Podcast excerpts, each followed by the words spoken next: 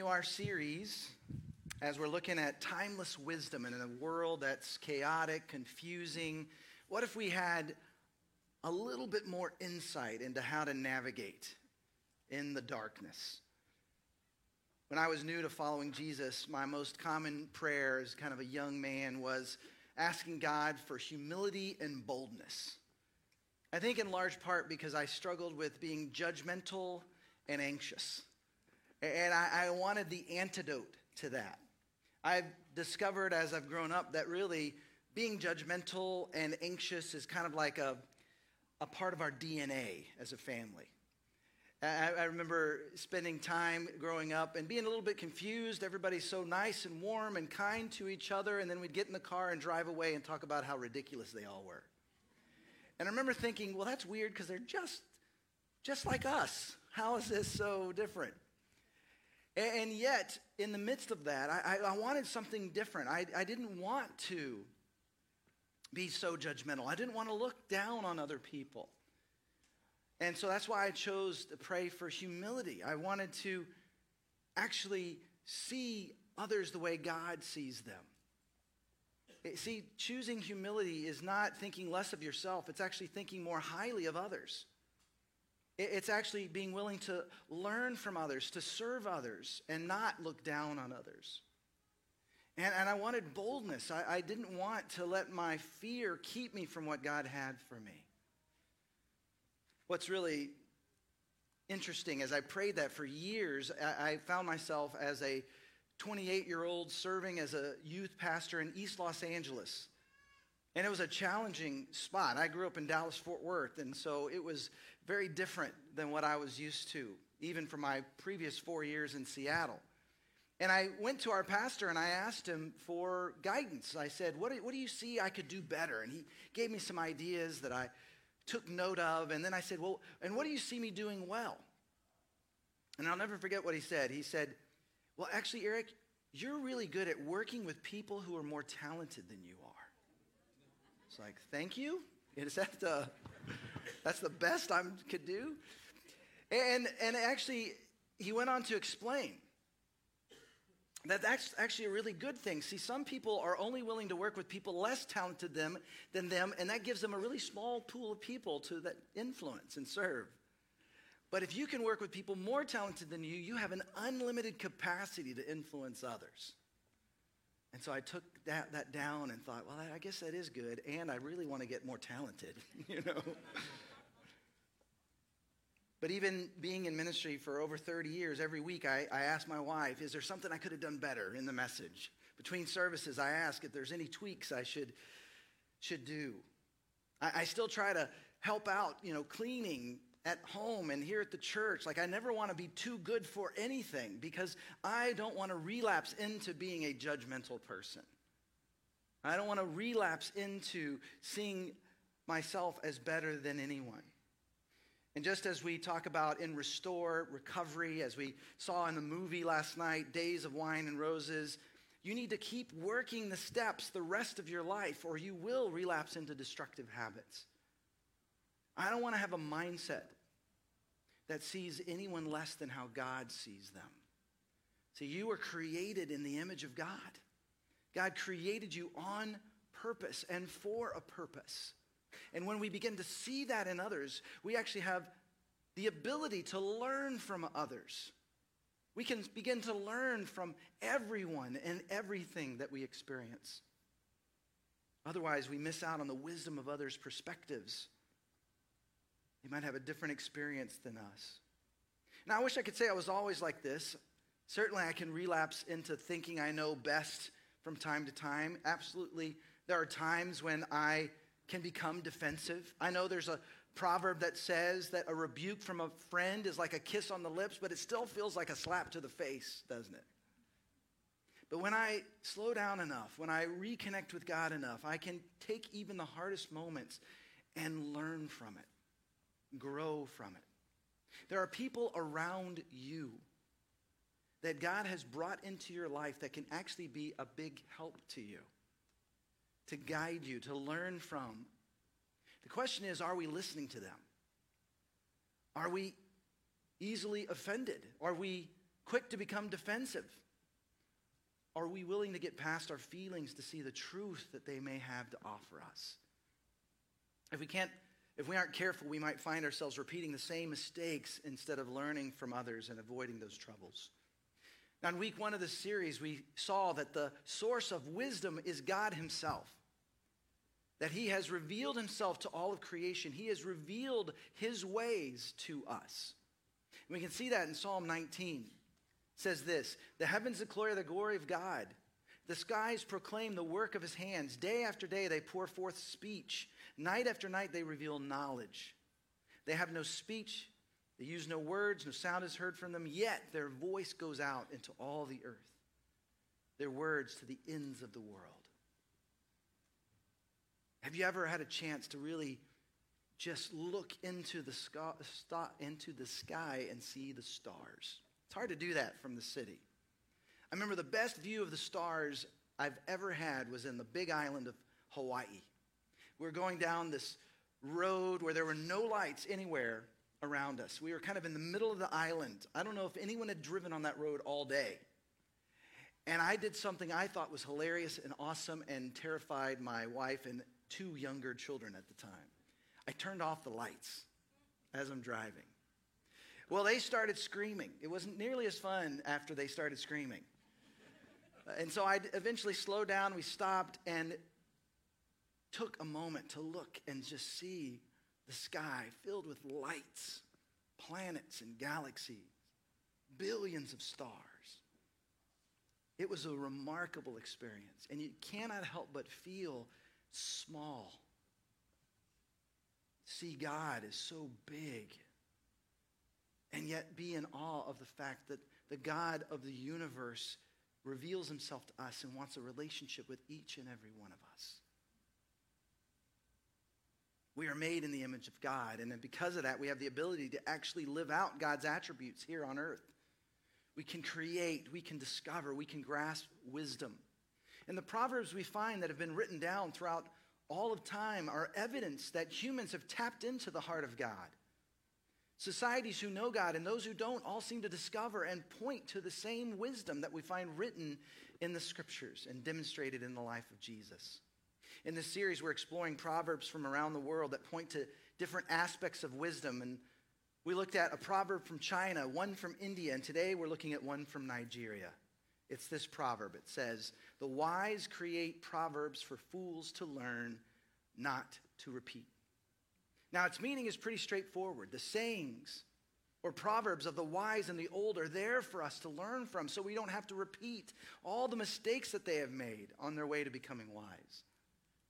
So the question is are you a person who learns from everything and everyone around you, or do you have a thing or two to learn when it comes to wisdom? There are a few books in the scripture that are actually referred to as wisdom literature Proverbs, Ecclesiastes, Job, Read together, they give us a holistic view of what the good life is and how to be wise. But we can also get pictures of wisdom throughout the stories we read in the rest of scriptures. We can start to see every character in the scriptures as a case study, some who made wise choices and some who made unwise choices, and see the consequences of those decisions. We can also look at the life of Jesus, who lived a life of perfect wisdom and embodied the truth that we can learn from him. And there's a passage uh, in the scriptures, in the book of Proverbs, that hits the same theme of the Nigerian proverb, but I have to warn you, it's actually quite disgusting. But we're going to go there because it's in the Bible. It says this Proverbs 26 As a dog returns to its vomit, so a fool repeats his foolishness. There is more hope for fools than for people who think they are wise. Now, any of you have a dog? Who has a dog? I've heard there are more dogs than Christians in Austin. I don't know if that's true, but they're everywhere. There are dogs everywhere. And if you have a dog, even the cutest of dogs, when it says it returns to its vomit, it doesn't mean it just walks over and sniffs it. This is where it gets gross. It will actually eat what it's thrown up. That's what the Bible says. I'm just quoting it, right? Now, it's important to understand that as modern people, we don't really get that there were mostly wild dogs in those days. Ancient Israelites didn't have their little household pets like we do. And, so when they're thinking about a dog, they're thinking more like dogs out in the wild. That's, you can see eating the grossness. Probably ate something it shouldn't have and threw it up and now is eating that again. Sorry, it's really disgusting. They're not talking about the little rescue dog that you give it a little teddy bear haircut, has a flowery collar with their name on it, sleeps in a fluffy bed, although those dogs do the same thing. It's in their nature. Instead, I want you to imagine a, a wild pack of standard poodles. or maybe a, a wild pack of chihuahuas. Are chihuahuas even domesticated now? It's hard to tell. I'm not quite sure. But it's in a dog's nature to actually do this. Just like it's in our nature to do foolish things, even when it might hurt us, even when it's not good for us, even when we know better. If we're honest, we've experienced that in our own lives. It's easier to spot in the lives of other people. We can see they're doing the same thing. How can they keep doing that? They're dating the same person just with a different name. Right? They keep getting fired because they keep showing up late. They just don't see it. And yet we too can find ourselves doing foolish things. See, the fool has way more need to change because they think they are wise. They, de- they are deceive themselves on who they are. By the way, the phrase think they are wise, you could also translate it as wise in their own eyes. They think they know it all. But there is hope for even the fool. That someone might come along to them and, and share the truth with them, and they might open up their heart and mind and hear it. Or they might make a mistake so painful that they might learn from that and actually seek to change. See, we all play the fool sometimes. We're born into the world as fools. I didn't share this yesterday at the parent baby dedication. But did you know that a baby is known to start lying as young as six months of age? It's just born within us. And then as kids grow up, soon they're asking mom and dad for help, but it doesn't take too long before they know everything. Have you noticed that? Have you ever had a kid tell you, I know? And you're thinking, if you knew, I wouldn't be telling you because you don't know. And yet, how many of us have gone through that phase in our life, or maybe are in that phase where we think we already know it all. When my kids were in middle school and would tell me, I know, I would want to look at their little cute face and say, How can you know when you're only 10 and I'm a full grown man and I still don't know? We all have foolishness within us and the potential to live a foolish life. If we ignore this fact, foolishness has an ability to keep us feeling justified, and we lack the wisdom that we need to see reality. I don't want to be a fool. And I definitely don't want to be the person who thinks I'm wise when I'm not. And the way to avoid this is develop what's called a growth mindset. Because the wise are open to learning wisdom from everyone and everything that God may put in their path. Now, this phrase, growth mindset, was coined by Carol Dweck in the book called Mindset. She writes A growth mindset is the belief that abilities and intelligence can be developed through dedication, hard work, and the right kind of encouragement. See, this is a contrast to the fixed mindset where people believe that their talents and abilities are innate gifts and unchangeable. See, those with a growth mindset, they embrace challenge. They perceive effort as a pathway towards mastery, and they view setbacks as opportunities to learn and grow. Those with a growth mindset learn from their mistakes, while those with a fixed mindset do not. A growth mindset looks like someone who's given feedback that they actually listen to and make ch- plans to change. They decide to grow in this way and actually actively work towards shifting the way they respond. They ask for feedback. They believe that they can get better at something. Or someone with a fixed mindset, with the same feedback, would say something like, Well, that's just how I see it. I don't like change, so that's how it is. I was talking with one of the kids workers, and she does this with her kids. She's read this book, and she said, That's such a part of my language now. When my eight year old son is struggling with something and frustrated, I say, Don't worry, that's, it's not hard, it's just new. Or when he says, I can't do it, you can say, I can't do it yet. Just opening your mind to the possibility that growth can happen. See, that's how God made us. He made us thinking, learning, curious beings designed to have the ability and the opportunity to continue to grow throughout our entire lives, becoming more wise, becoming who He's created us to be. We have the ability to stop and observe, to learn and grow no matter where we are, who's around us. In fact, we see this in Jesus himself when he was a child. In Luke chapter 2, it says this And Jesus grew in wisdom and stature and in favor with God and man. What if we had that mindset? Do you have a growth mindset? Are you stuck and feel like change is impossible?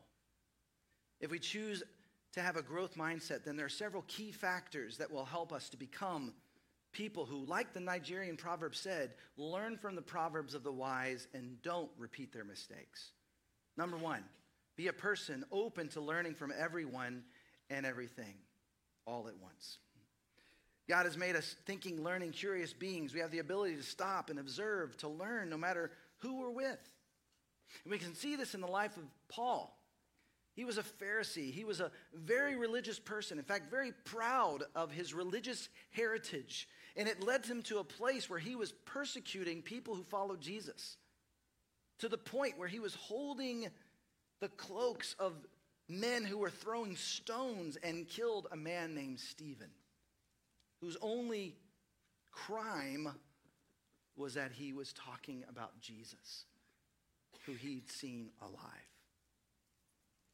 And so, in spite of all of his accomplishments, there was a moment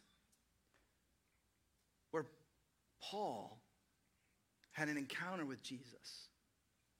He was blinded in that vision, and suddenly he was more open to a different future. Listen to what happens in Philippians chapter 3.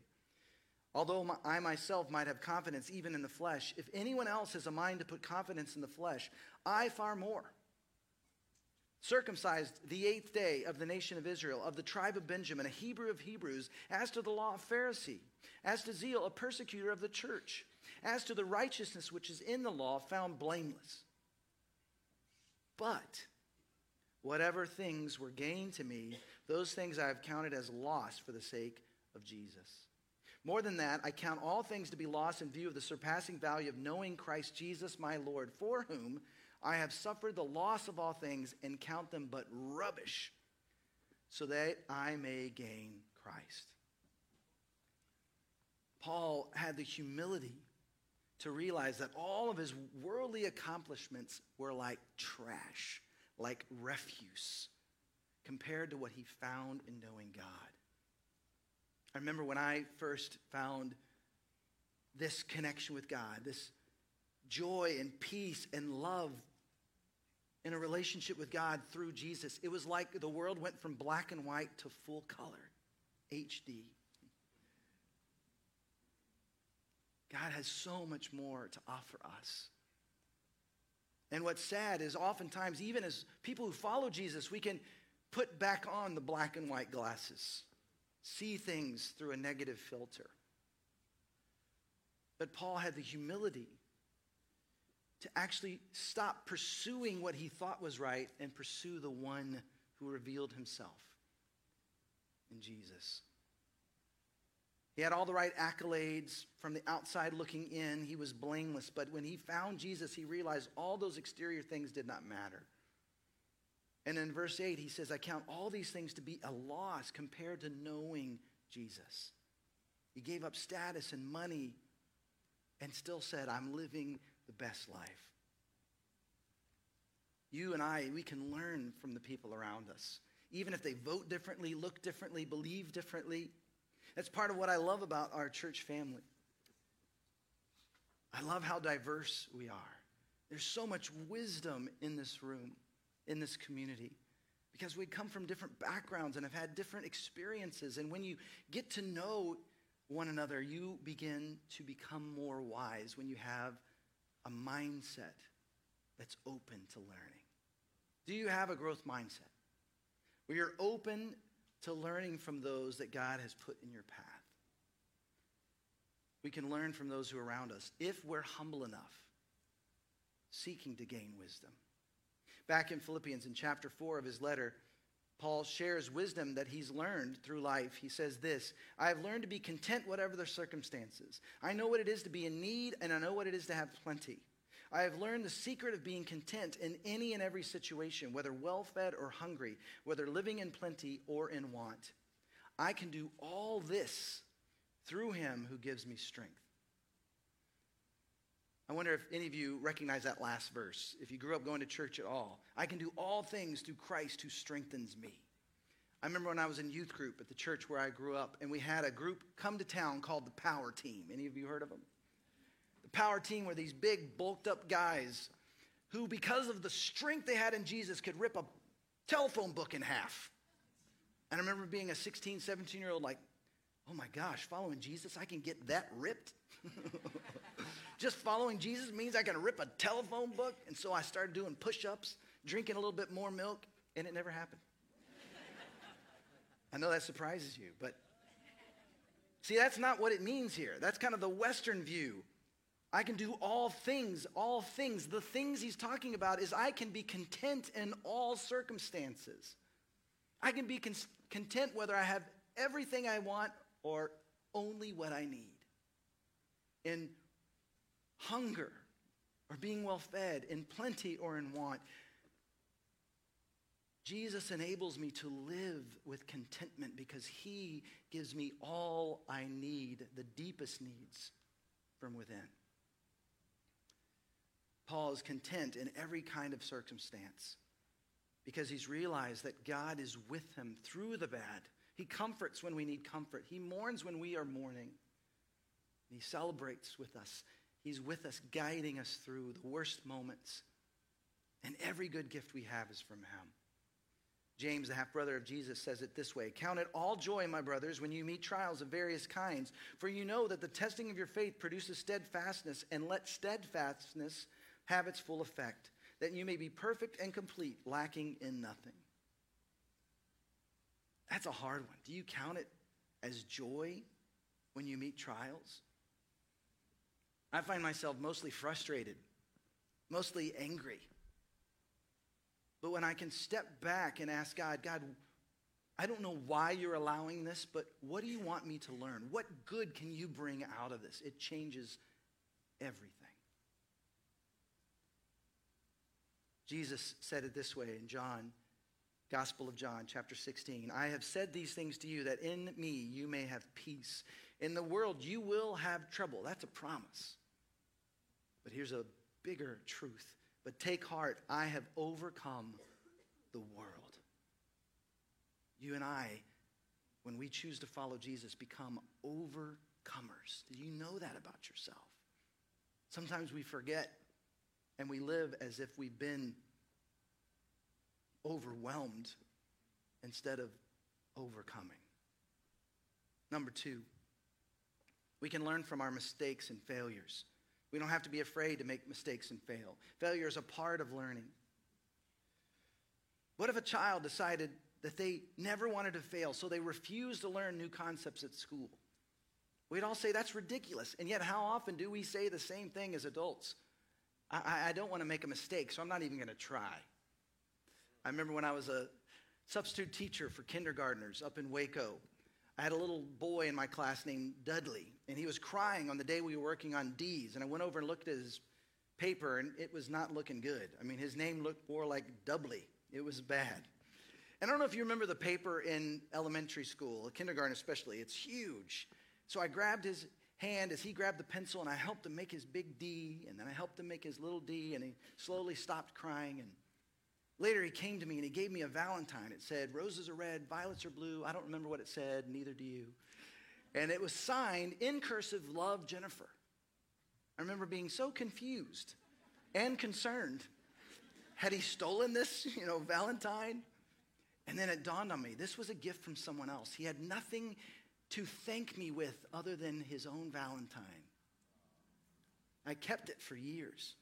I probably still have it if my wife didn't hate my hoarding so much. and but see, could you imagine if he just quit at five? I'm not gonna, I can never do my D's. I will quit. I will forever be doubly, you know. How silly, how ridiculous. And yet, why do we think we have to have it all figured out? See, failure gives us the opportunity to learn, to grow. God loves us whether we mess up or not. And when we're trying to do something new, we will be amazed at what we can discover. And number three, learn that your identity is in Jesus and nothing else.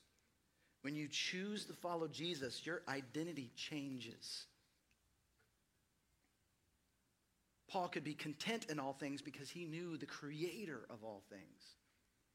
And we can count it as joy when we go through trials because we know that God is good and he won't leave us and that one day all things will be made right. And so I, I want to put on the screen just six of the things that are true of you if you follow Jesus. And when you find yourself overwhelmed, remind yourself that you're an overcomer.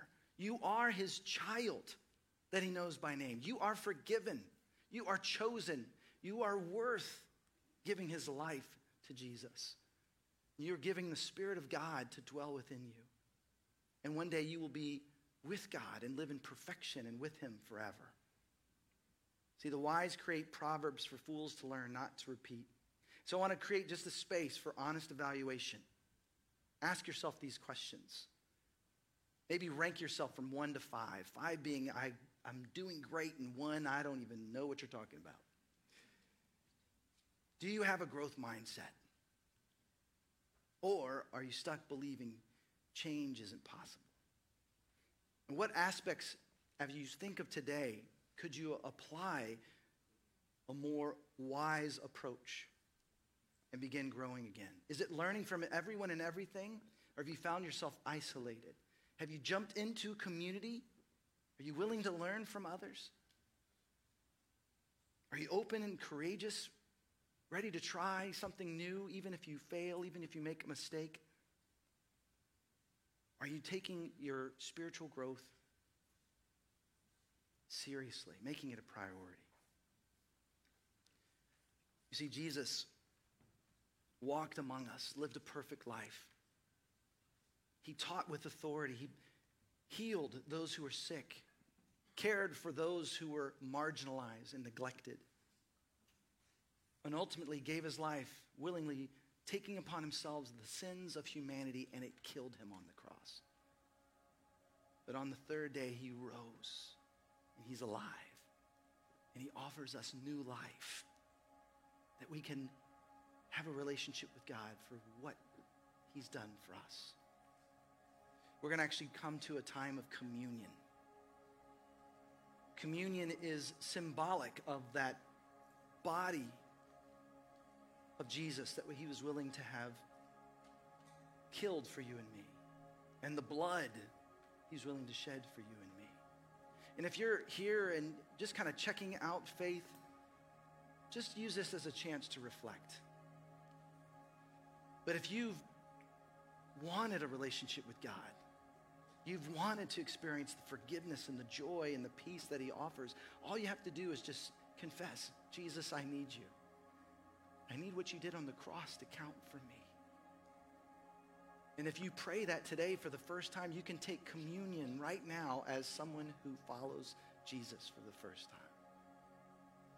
If you've already been walking with God, I want to just create the space for you to examine your heart. Just a few moments, just with a little bit of music behind us. It's your chance to examine your heart. Just ask God, God, what are the areas of my life where I've been wise in my own eyes?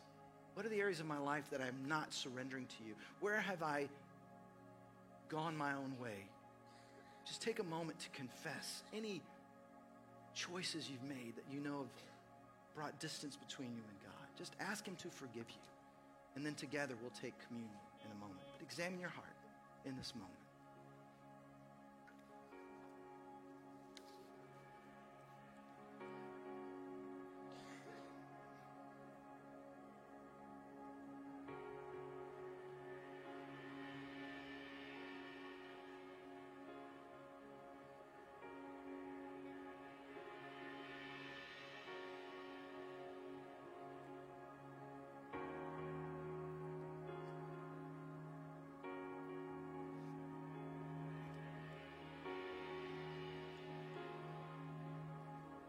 Father, forgive us for the choices we've made that have gone our own way, for the times when we've made destructive choices, foolish choices, selfish choices.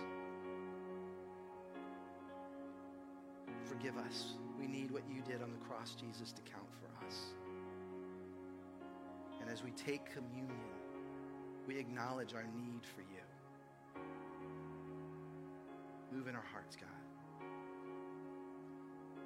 So if you take the elements that you received when you came in, if you do not have them and you'd like them, just raise your hand. We have some greeters around the room that can help. And if you'll just take the part with the bread.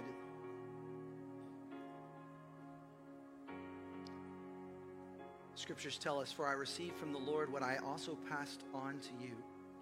The Lord Jesus, on the night he was betrayed, he took bread. And when he had given thanks, he broke it and said, This is my body, which is for you. Do this in remembrance of me.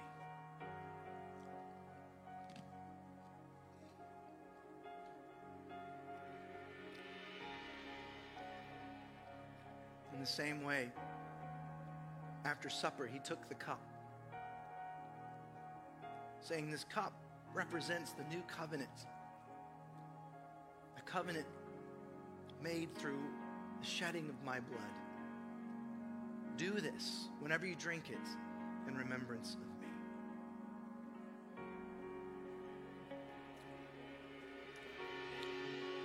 For whenever you eat this bread and drink this cup, you proclaim the Lord's death and resurrection until he returns.